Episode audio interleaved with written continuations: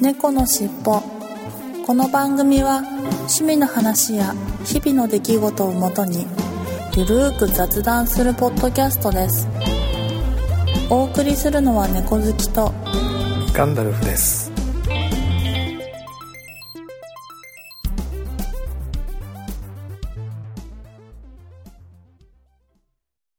猫のしっぽ。猫のしっぽポッドキャスト第464回始まります。はい、始まります。よろしくお願いはい、しよろしくおます。願いします。はい、えー、なんとか猫好きさんの方も体調回復されたようで、今週もなく、スカイプ収録ができるようになったんですが、はい。まあ良かったですね。いや、よかったです、本当やっぱりなんか、体調が悪い、ね、季節柄体調が悪いのか、うん。なんか、物に当たったのか、うん。うん。あんまり次はお腹の方があって、いろいろ、本あ当の立て続きになんか調子悪いですね。そうですね。あの、うん。病弱です。病弱な乙女です。いや、本当ですよ。もう乙女かどうかはちょっと見て、まあ、病弱ではありますね。うん。まあ本当にあの、体調だけは気をつけてはい、すいません。過ごすようにしましょはい。う。はい。ということで、じゃあ、本編に行ってみたいと思います。はい。猫のしっぽ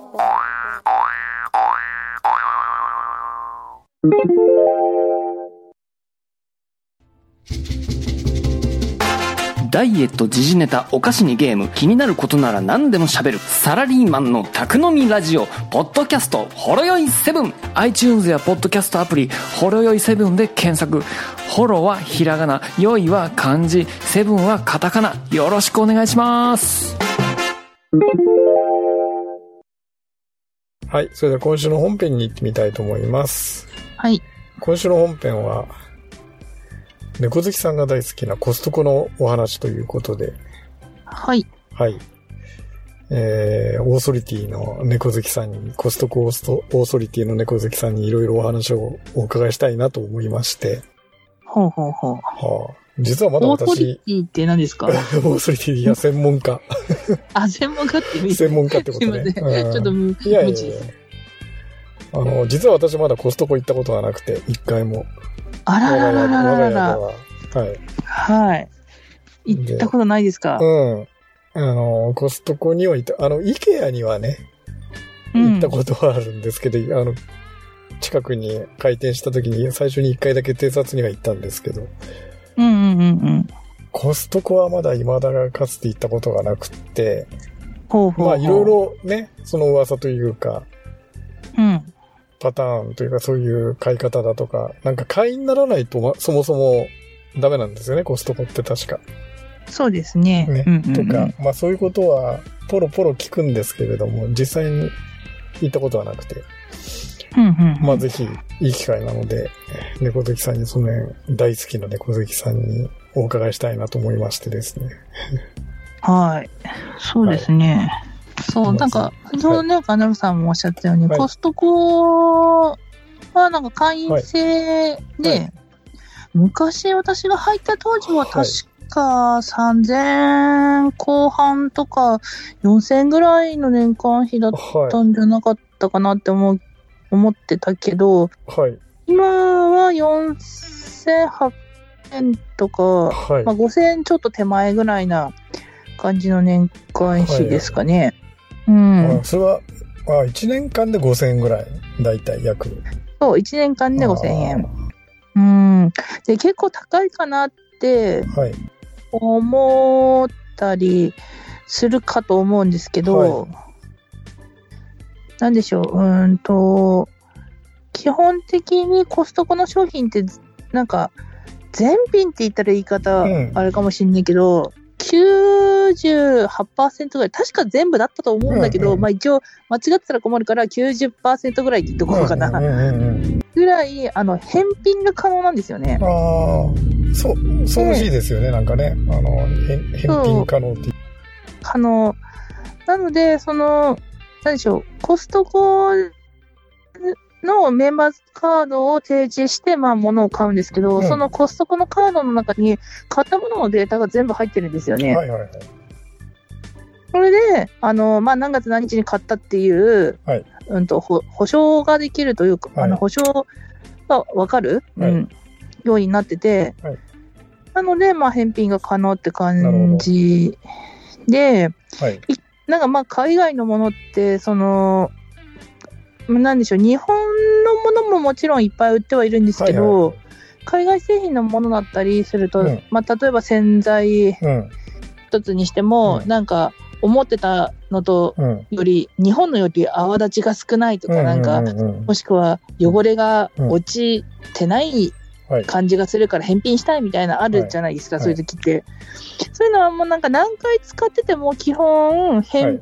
品可能なんですよ。えー、あの、未使用のものだけじゃなくて、じゃないんですよ、コストコは。試しに使ってもそれ返品しちゃってもいいの？はい、大丈夫です。あ合わないなとか、まあそういう理由で合わないな。うん。もし、もし、あ、なんかその、洗剤とかはほとんどなんか賞味期限がないようなもんだから、うん。なんかまあ、あったとしてもすごい長いし、うん。あ、そう、唯一言えるのは、賞味期限内だったら大丈夫みたいな感じ。それ一部使で、っ賞味期限、はいはい。そう、賞味期限が切れたら、さすがに、あの、売り物として出せなくなってしまうから、まあ、てかまあ、返金、返品されたものを、その商品として出すってことはないですけど、はい。コストコ側としては。まあ、一応、賞味期限内であれば、うん。あの、大丈夫ですよって言った感じで、はい。昔はなんか賞味期限が切れてた食べ物とかでも、口に合わなかったから、はい。いつか返しに行こうと思ったけど、日日にちが賞味期限過ぎちゃったみたいはなものでも大丈夫だったんですけど、今はなんかちょっと改正されて、はい。賞味期限内のものでしたら、はい。あの、返品可能。うん。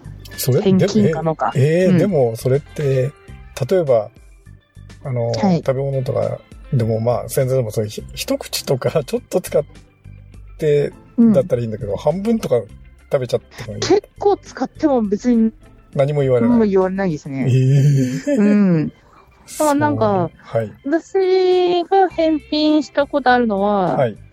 うんと、何キロだったっけななんか、2キロぐらいはい。入ったホットケーキミックス、はいはいはいはい。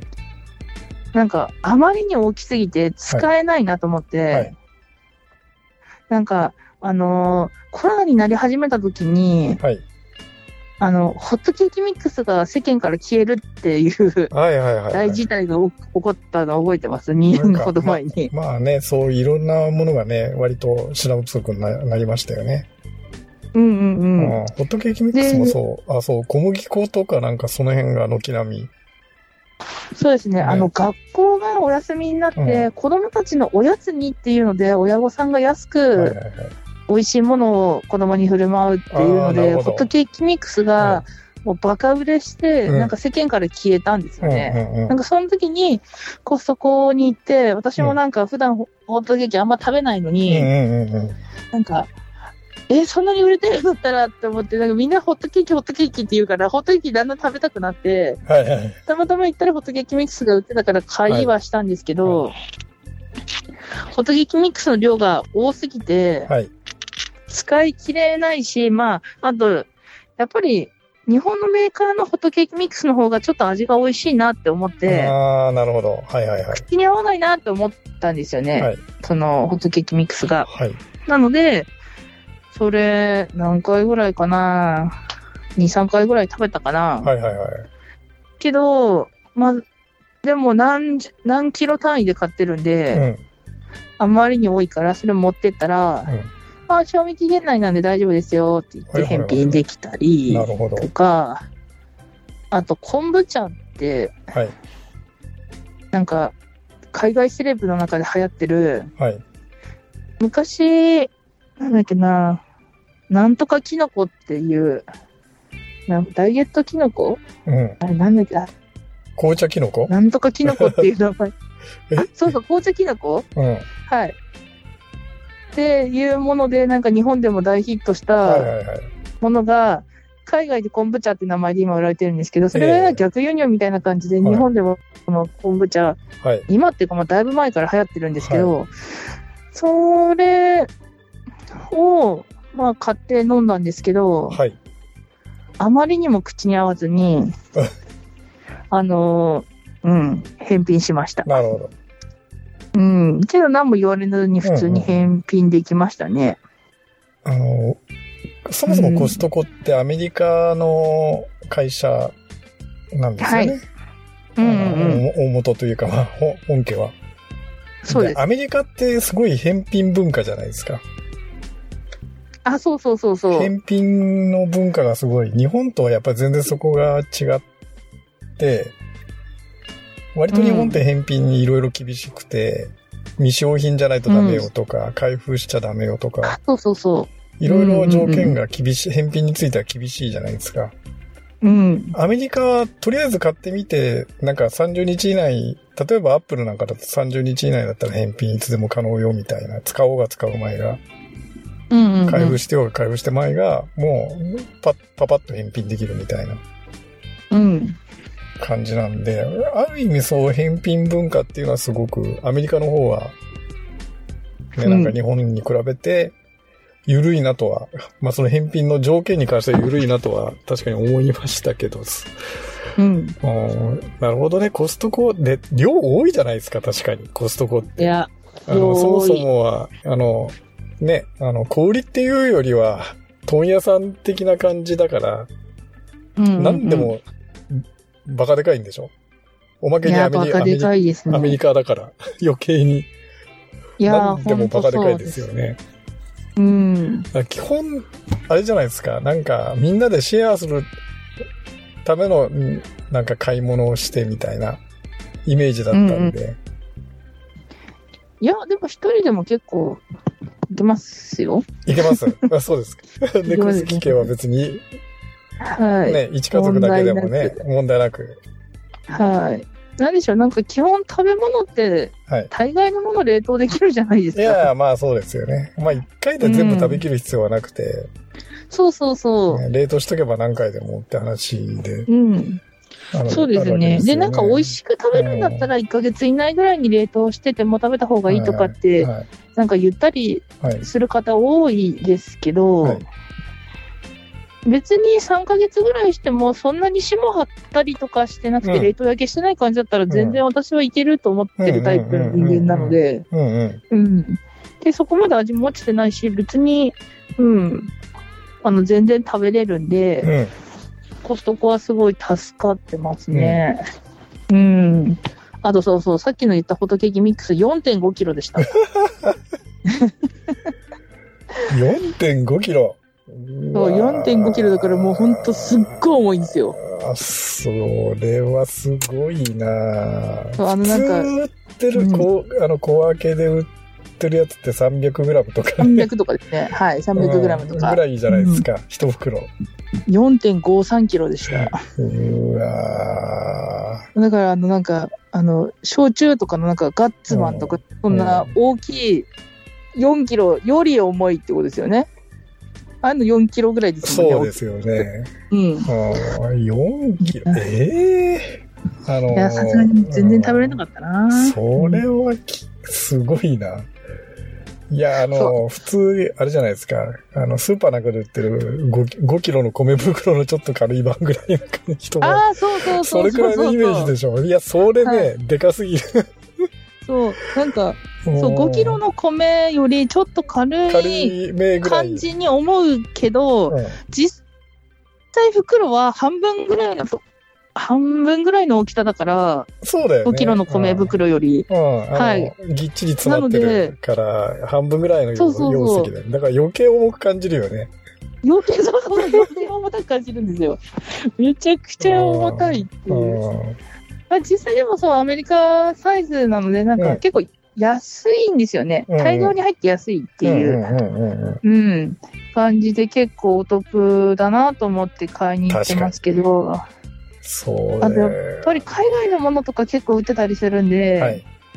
なんか、なんだろう、なんか普通のスーパーでははない、んなんかドキドキ感があるんですよね。うん。なんか、あ、え、これどんな味だろう？食べてみたいな、みたいな。なんか、ラザニア一つにしても、は日本のラザニアはどこのメーカーの食べても同じような味するけど、やっぱり海外のものってちょっと違う味したりするじゃないですか。まあ、逆にそれで失敗するケースも多いけどね。味がなんかね、やっぱりちょっと、日本人より濃かったりとか、ね、匂いがきつかったりとか、いやいや、それで海外を楽しむんですよ。うんうわ、ちょっと日本ってやっぱ違うよねって言いながら食べるのがいいんですよ。いやいや、もちろんそうなんだけど、それが合えばね、たまたま合えばいいんだけど、あまあ、そうですね。うんどうしてもダメっていうケースも多々あるじゃないですか。ありますよね。うん。うそう、んまあ、そこはチャレンジャーというか、そうまあある意味楽しみだよね。そうですねなんか、エスカルゴが売ってたりとい。か。あの、今は結構なんか、日本でもエスカルゴ売ってたりするうん。はしますけど、うん。なんか、当時その十何年前、はい十はい。4、5年前ぐらいかな、から私は行き始めてるんですけど、その時とかは、なんかその日本にそんなになんか、お店では食べれたとしても、はい。あんまり売ってるっていうことがなかったんですけど、まあ、コストコとかだったら、まあそういうのも売ってたりとか、なるほど。うん、もしてたんで、あとなんか、うん。あんまり日本で食べたことのない、うんと、白身魚とか、名前忘れちゃったけど、なんか、生塚のうん、うん。なんか魚なんですけど、うん。すごいあっさりして淡白で美味しい魚なんですけど、なんかそういうのをなんか、試して食べたりするのも結構、うん、ワクワクみたいな、海外行った感じみたいななるほどね。感じで、はい、うん結構楽しんでますね。次回後半に続きます。猫のしっぽ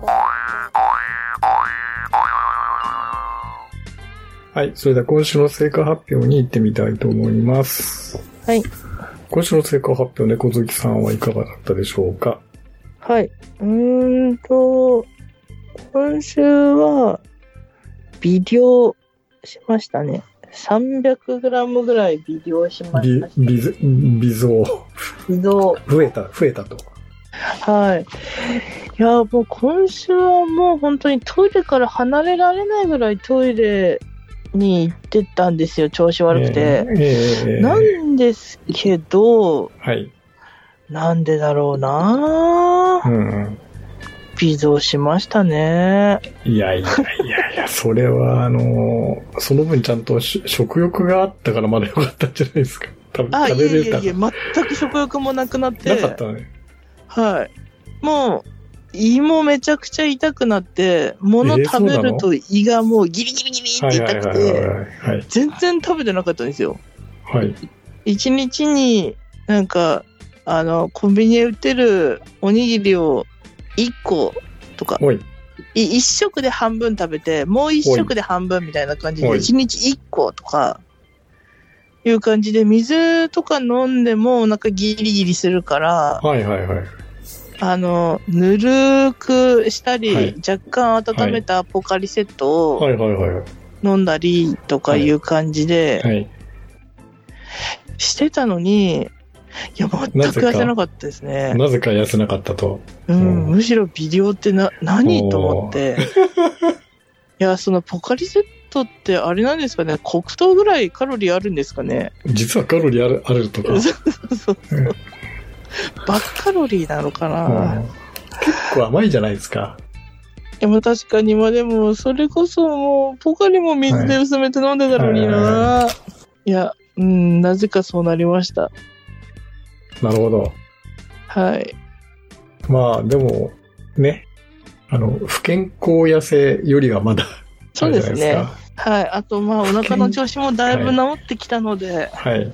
あと3日間ぐらいしたら、ちゃんと治るかなって感じですかね。はい。はい。健康に向けて頑張りたいと思います。あの、とにかく体調を戻すのを最優先で、はい。ありはい、がとうござい頑張ってくます。ださい。はい。はい。はい。で、私の方、あ、はい、私の方ですが、私の方も微微増というか、ほぼ先週と同じですね。もうプラマイゼロに限りなく近い 100g か 200g 増えたか増えぐらい感じ。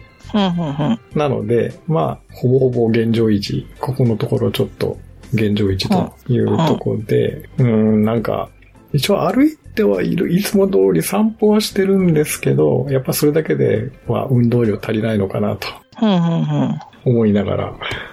うん。うん。うん、で、ご飯の量もそこそこ食べ過ぎてはいないはずなんだけど、うん。あなんか、いまいちへ減り、減らないな。あ。うんなんでやっぱり普通に食べてるつもりで、やっぱりそれが結局今の体型から言うと食べ過ぎになってるのかなと最近思い出しましたよ。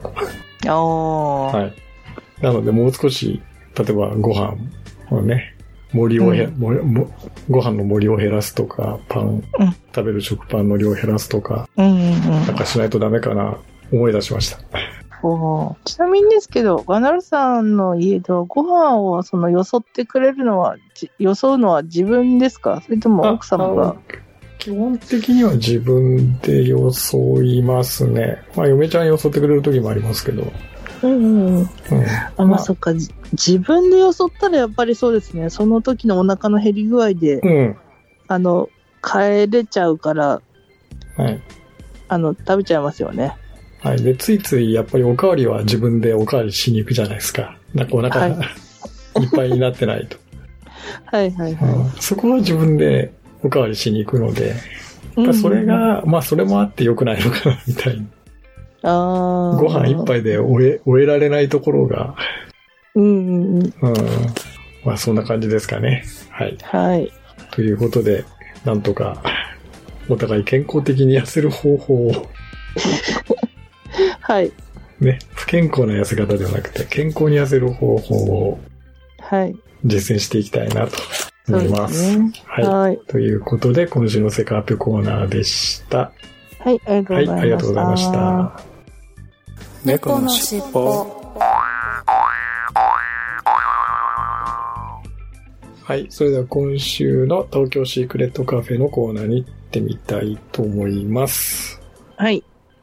はい、えー、もうここのところずっと、えー東京シークレットカフェさんの曲を1曲ずつ、毎週1曲ずつご紹介してるんですが、はい。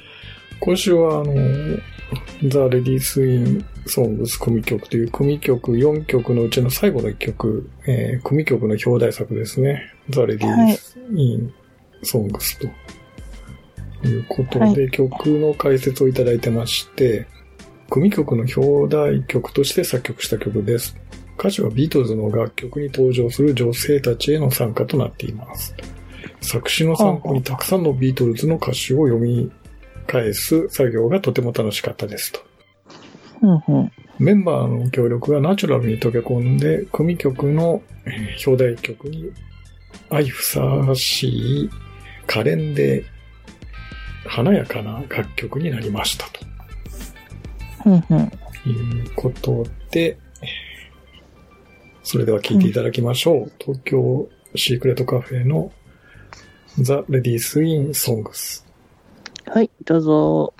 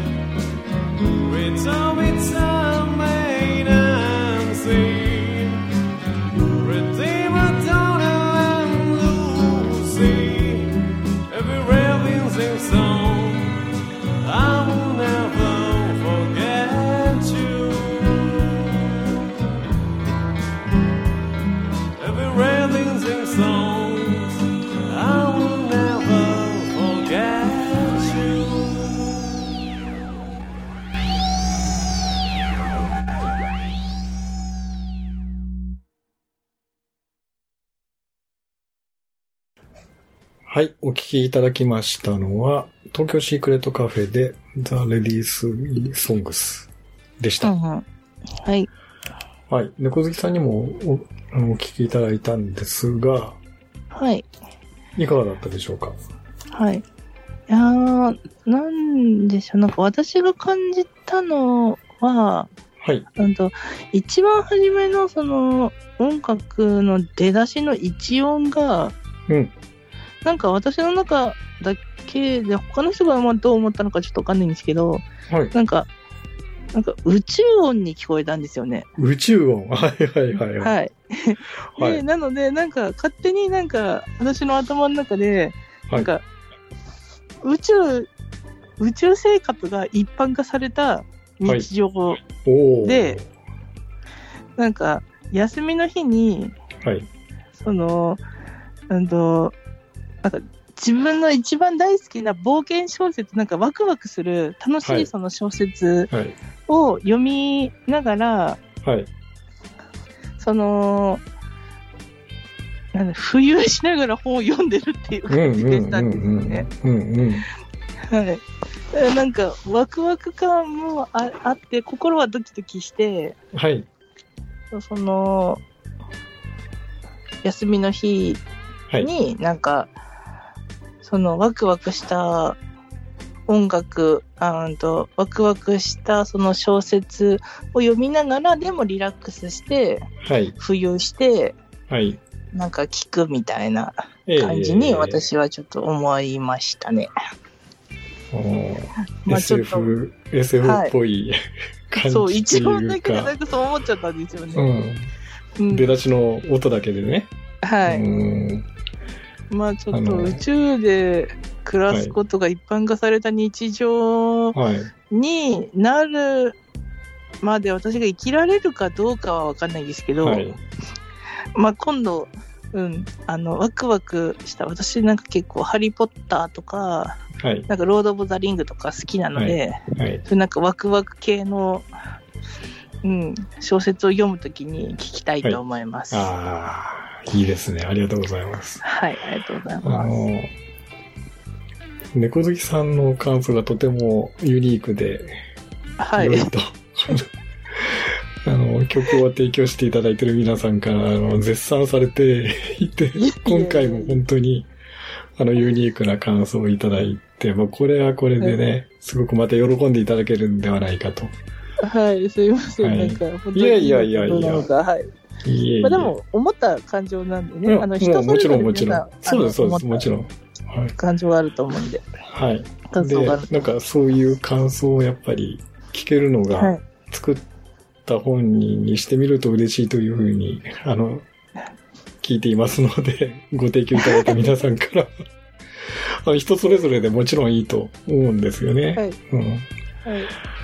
あの、ちなみに私はもう、もう本当にあの、ビートルズ、もともとビートルズ好きなんで、ああ、本当にビートルズのオマージュというか、うん、うん、うん。ね、ビートルズの曲に対する、あの、うん。すごい気持ちの入ったいい曲だなと思いながら、本当にノ ノーマルというか、あの、当たり前の感想し、感想なんですけれども、まああの、うんね、ちょっと、まさか、えー宇宙音とはちょっと思わなかったですね。一あ、応ね。か？うん。まあちょっと、ちょっとね、変わった感じの音では確かにあるんですけれども。うん、うん、うん。うんうん。なんでだろうな。なんか、なんか感じちゃったんだよな。そういうふうに感じちゃったってことですよね。い、やいや、それはそれで、あの、ユニークで面白い感想だと思いますよ。はい。はい。はい。はい。ということで、今週の東京シークレットカフェのコーナーでした。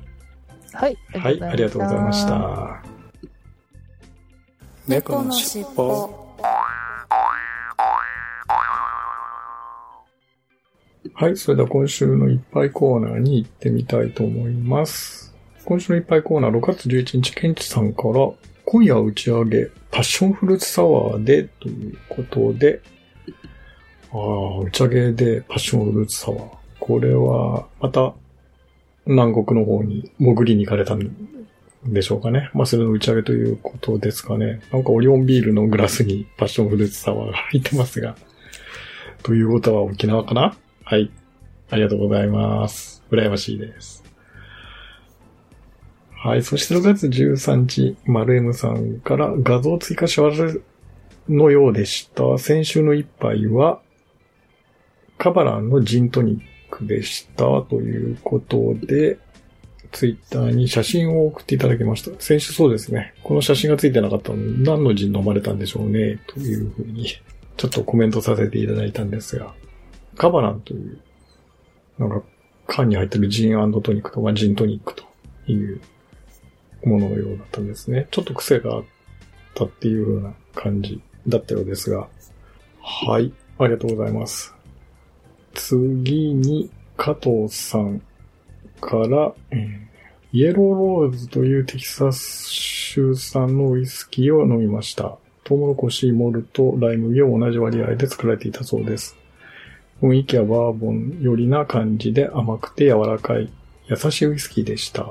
飲むなら色々手を加えないストレートやロックがいいかな、といった感じでした。という風に、ツイッターに写真をいただきました。イエローズという、バーボンではないですね。テキサス州産のウイスキーなんで。えー、まあ、トウモロコシ、モルト、ライ麦を同じ割合で作られて、まあ、バーボン寄りな、まあ、トウモロコシ入ってんでバーボン寄りな感じということですけれど、ストレートやロックがいいと。なるほど。はい、ありがとうございます。はい。そして、6月14日、加藤さんから、ボーモア12年をロックで、ストレートが多いんですが、暑くなってきたので、久しぶりにロックで飲みましたが、ロックもやっぱり美味しいですね。もう少し暑くなると、ハイボールも良さそうな気がします。ピート感や塩気もありつつ甘みはあったりでバランスが良くて好きなスコッチの一つですと。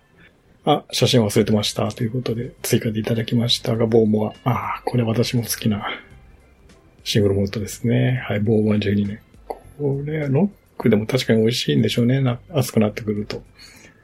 私ほとんどストレートでしか飲まなかったんですけれどもね。はい、ありがとうございます。はい、ということで、今週のいっぱいコーナーでした。ありがとうございました。猫のしっぽ。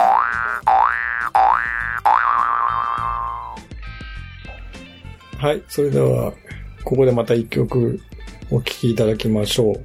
えっと、また新しい歌い手さんはい。の、えー曲ということで、えージャスミンさんという方、これ、えーお騒がせさんのお仲間はい。なんですが、えージャスミンさんという方が歌っておられる曲をしょご紹介したいと思います。でまず、ジャスミンさんの自己紹介いただいてまして、はい。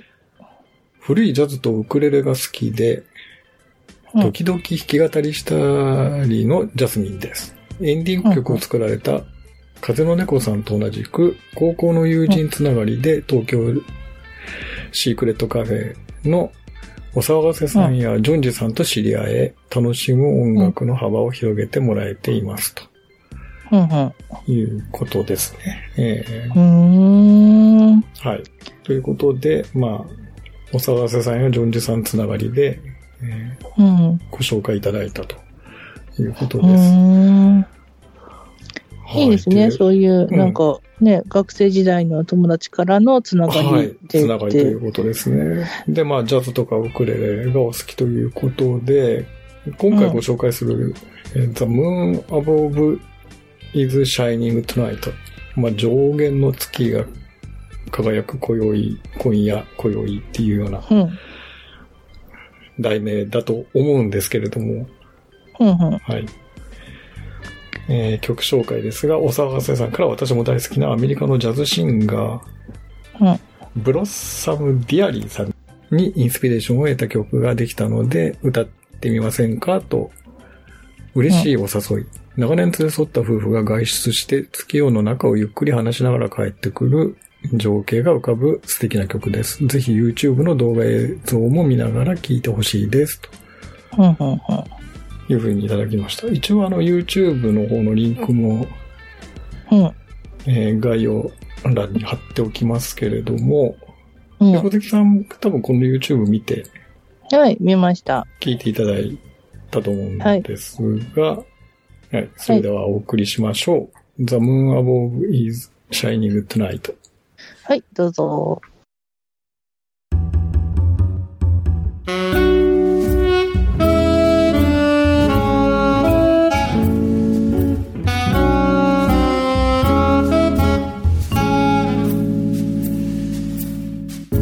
Did you say we ate too much?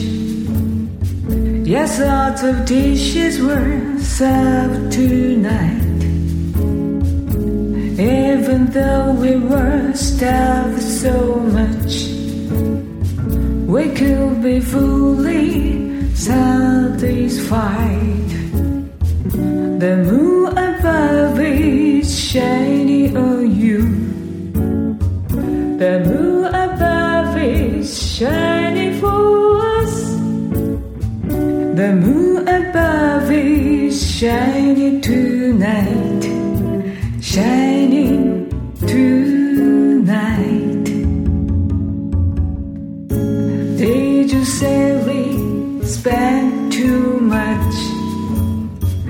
Yes, shop around in the town tonight.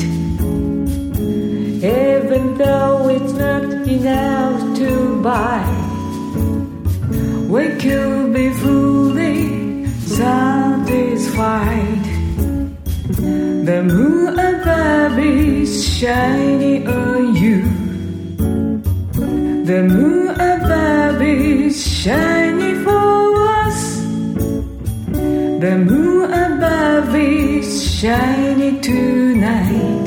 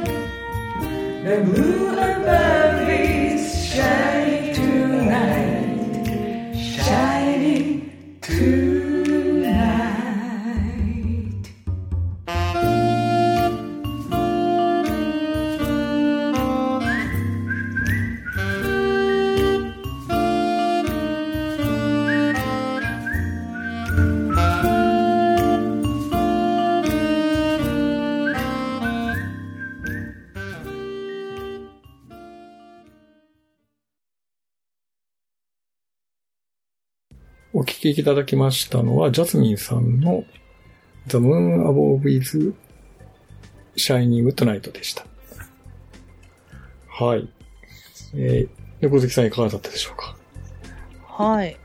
今回の、はい、聞いた曲は、はい。なんか、そう、あの、先ほども、なんか、言言ったように、なんか私、なんか一、一番初めの一音で、うん。この、なんか勝手に浮かぶ風景みたいのがはいはいはいはい。多分あるえインスピレーション派の人間なんですよね、はいきっと。え、はい。うん。はい。あのー、うんと一番初めに聞いたときに、私、YouTube なんですけど、目つぶりながら聞いてたんですよ。うん。なんか、その、先入観をなくすじゃないけど、はいはいはい。その、どういうふうに自分が感じるかっていうのを感じたくて。うん。で、初めなんかそのベース音みたいのが、なんかドゥンドゥドゥンみたいな感じで入ってて、はいはいはいはい。なんか、それが私もなんか、勝手に、スパイがなんかうん、編集者で働いてるみたいな感じに聞こえたんですよ。で、だからなんか、で、その音楽の流れ的はいに、なんか自分の中で勝手に PV みたいな感じで、ええなんか浮かんできて、はい。なんか、それが、なんかこういうのは言うの恥ずかしいな、なんか。いやいや、いいですよ、いいですよ。はいうん なんかスパイが、その編集者で働いてるんですけど、ちょっと鈍感なんですよ、その人が。で、あとバタバタこう、なんかそこはロンドンなんですよね。はいはいはいはい。ロンドンで、で、なんか、その、バタバタ朝、仕事の用意をしながら、うん。まあ、コーヒー飲んでパン加えて、もうすぐエレベーターに乗ったみたいな。うん。で、エレベーターに乗ったら先約がいて、うん。その、ちょっとエレベーター内で、あの、恥ずかしい、パン加えてるから恥ずかしい思いをすると。うん。で、まあ仕事行ってバタバタして終わって、うんで、帰り疲れたからちょっとおしゃれなバーで、うん。あの、気取って飲んでるんですよ。うん。ちょっと今日も疲れたな、みたいな感じで。うん。そしたらそこで、そのさい今朝、エレベーターで会った女性に会うんですよ。はい。で、そこで会いの、はい。二人は惹かれ合いの、はい。そしてダンスすることになりの、はい。で、はい後ろでそのムーディーなあの曲が流れててて、はいはいはいはい。二人で、その、何、月明かりの下、はい。あの見つめ合ってダンスをするみたいな感じが、はい。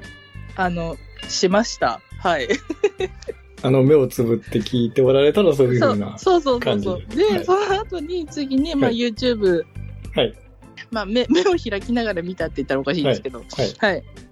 そしたら、あの、全然違う感じの、あの、はい、長年連れ添った夫婦が、はいまあ、あの、いい感じの時を、ね過ごしてるっていうような感じを見て、そうあですね。私は全然違ったなって思いながら、あの、あそうね、PV を見、あそ、そちらの PV というか、はい、映像を見たら、あ、そっちの方が合ってるなって思いました。はい。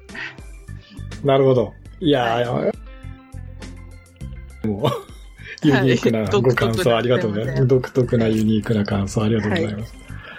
いや、まあ楽しいですね。うんうん。よかったです。はいははいい。うん。いや、いいじゃないですか。はい。はい。柳さんはどんな感じでしたか？私ですか？はい。はい。あのー私は逆にそういう風に、えっと、YouTube、そもそも YouTube 見ながらっていうご案内いただいてたので、もういきなり見てしまったんですね、映像。あはいはいはい。はい。ああ、で、なるほどね。もう本当に曲の解説通りだねって思って、うんうんうん。うん。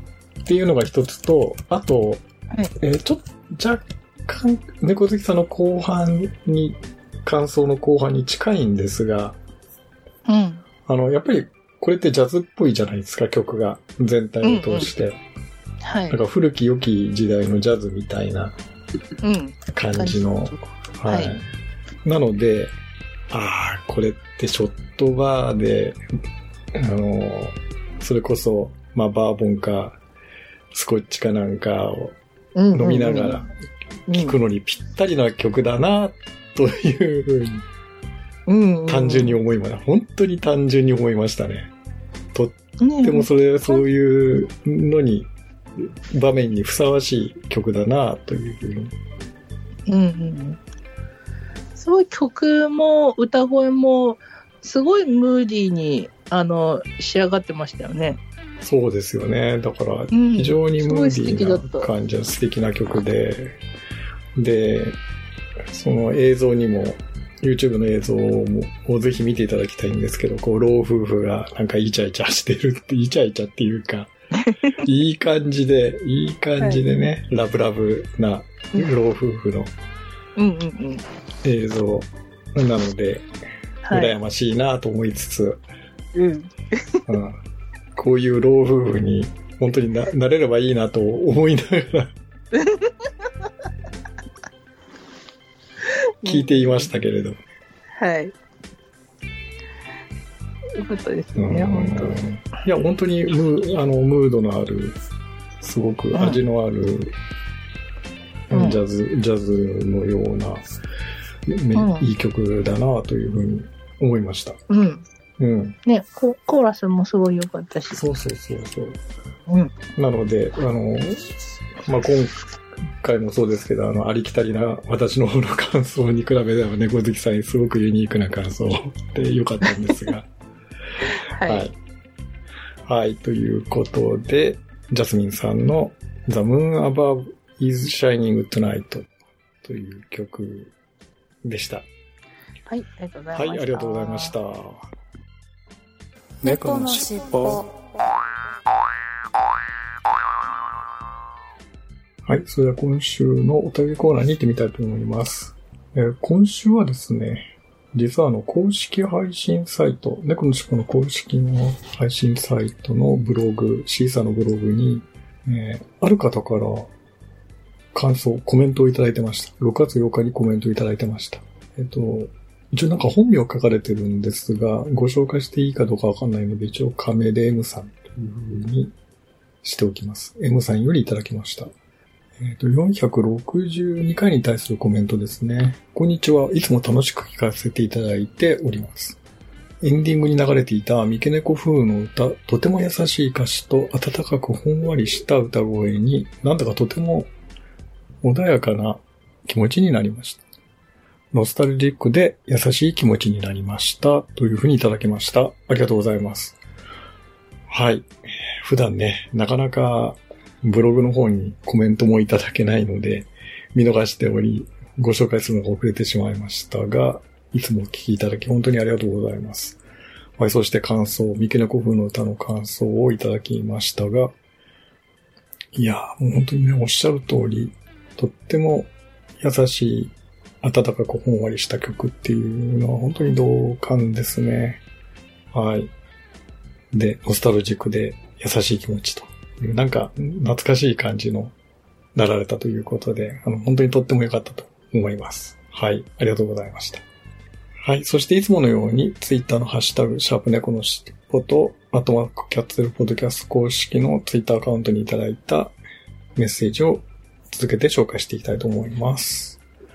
6月15日、アポロさんから、令和4年6月14日拝聴のポッドキャスト丸2ということで、たくさんのハッシュタグの中に猫のしっぽの463回を入れていただいてます。ありがとうございます。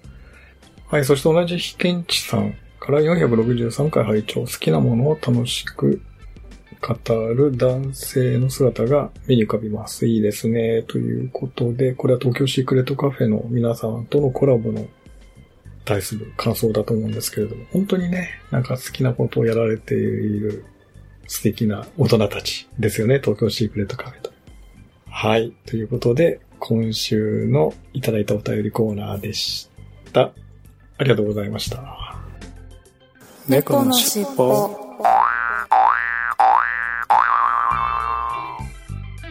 はい、エンディングです。はい。はい。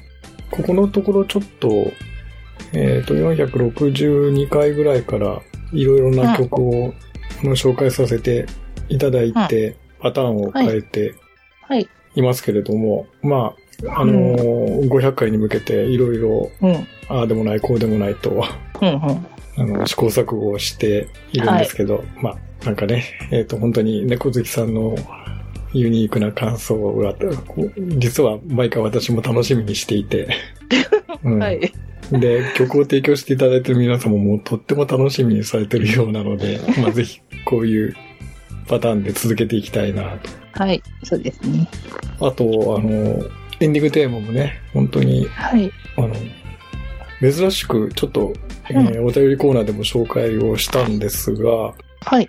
えーなんと配信、公式配信ブログの方に、うん。えーコメントをいただきまして、感想をいただきまして、まあ、それもありがたいうれうん本当にありがたいというか、うんね、いつもあの、ツイッターで感想はいただ、いろいろ番組に対するコメントとかはいただいてるんですけど、もう何年かぶりにうん。ブログの方にコメントいただきました。はい。油断してました。私の。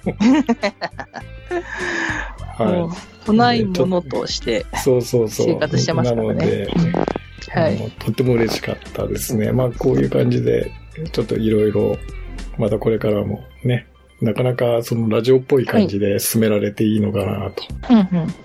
思ってますけれども、まあ、続けていければなというふうに思ってます。はい。なんかいろいろ、はいおお騒がせさんつながりで、新しく、新しい方の紹介もいただいたりしているので、また別の方の曲も順に紹介できればなというふうに思ってます。はい。はい、ということで、じゃあ、いつものお願いします。はい。ではでは、いきますよ。